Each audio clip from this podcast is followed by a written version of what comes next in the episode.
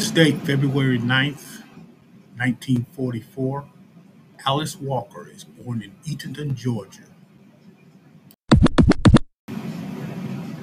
Believe and act. When you act and perform without any fear of consequences and repercussions, you are trading from an ideal state. When you consider how many people lose money overall in trading, you logically have to conclude that achieving the state is not an easy undertaking. It would be foolish to think that this state of mind comes easily or even naturally. It doesn't. You must be patient with yourself. You must be able to let your knowledge settle and mature within you.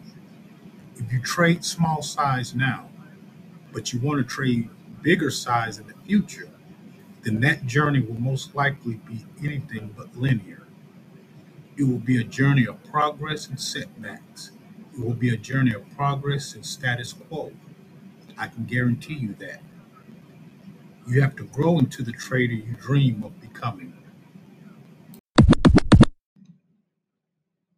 This has been an Ichimoku Minute sponsored by Trivium Capital Management, helping retail traders find their edge.